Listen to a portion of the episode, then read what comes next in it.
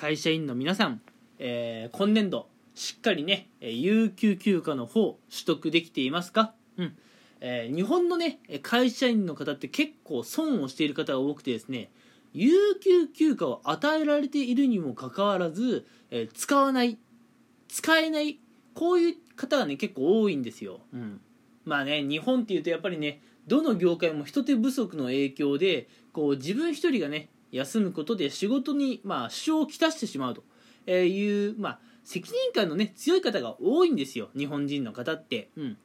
これが原因で日本人の会社員はですね、有給休暇をなかなか取得しない傾向にあるんですけれども、有給休暇は結論から言うと取得するべきですよ。ただね、多くの会社員の方がこの有給休暇を取得する際の理由、会社にね、なんで伝えようかってところでね、結構頭を悩ます方が多いそうです。で、今回は、有給休暇を取得するための理由についてね、お話ししていくんですけれども、結論を言ってしまうとですね、有給休暇っていうのは、会社員働いている方に与えられたね、権利ですので、全然ねバンバン行使しちゃっていいんですよ。理由なんてね何でもいいんですよ。で、有給休暇を取得するための、最もねこうスタンダードな理由ってところ、意外にね知らない人が多いようなんですが、スタンダードな理由としては、使用のため、これだけ、使用のため、漢字使ったら 1,2,3,4,5、5文字で理由なんて済んじゃうんですよ。たった5文字の理由で有給休暇ちゃんと取れるんですよ。でも責任感の強い日本人って取れないんですよね。取れないっていうのは正直言い訳な気がしますけどね、取りましょうよと。それで仕事に支障をきたしてもさ、正直知らねえよと。それぐらいのね気持ちでいかないと、皆さん心も体も疲れ切ってしまうと思いますよ。なのでしっかりね、休める時には休んでほしいなということで、皆さんにはしっかり、有給休暇を取ってもらいたいんですが、有給休暇取得の際、この理由でね悩んでいる方は、とりあえず使用のため、これで OK です。これでね文句が出ようもんならね、もう会社に噛みついてもいいと、思っています。正直ね、使用のためでこう有給休暇のね申請を出して蹴られるっていうのはね、僕はあまり会社、魅力的ではないなというふうに思っています。やっぱ会社側としてもね、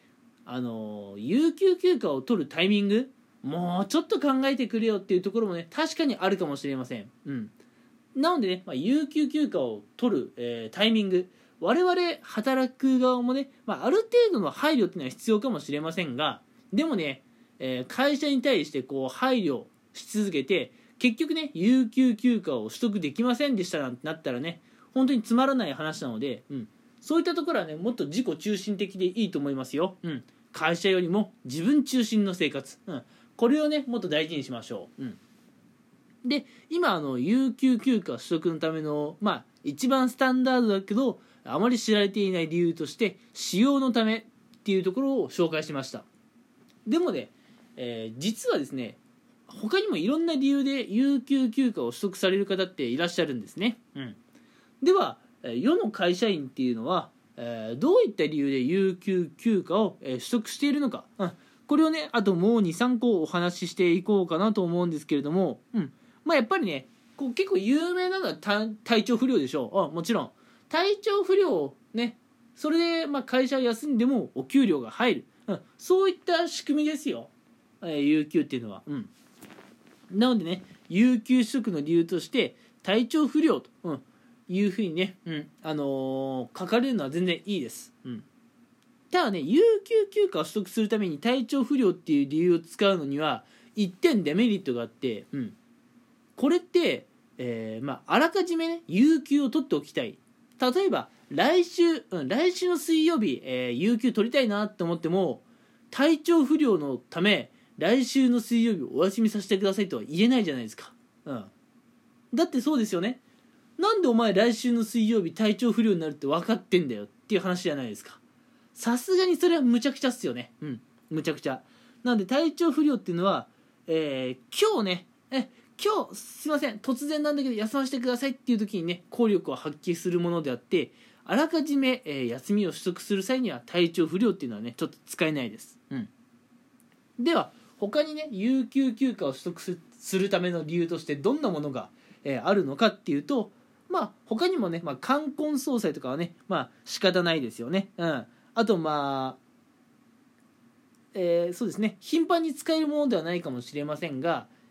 まあ役所とかにね行かなきゃいけないとか、うん、そういったこともまあ有給休暇取得の理由になると思います、うん、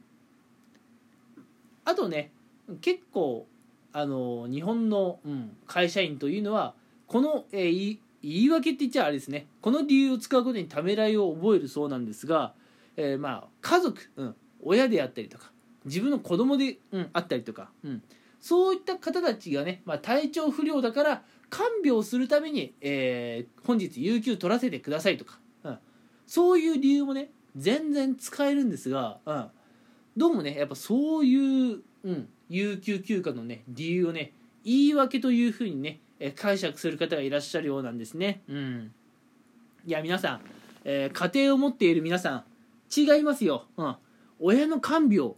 供の看病、うん、そういった方たちのね看病のために会社に今有給休暇を申請するっていうのはこれ仕事をサボる言い訳とかじゃないですよ、うん、家族大事家族のためにさ仕事を休んで看病をしてあげるというのは大事なことですよ、うん、なのでね、まあ親とか子供の看病のために、うん、有給取らせてくださいっていうのはね全然ねこうためらいを感じるところではありませんよ、うん、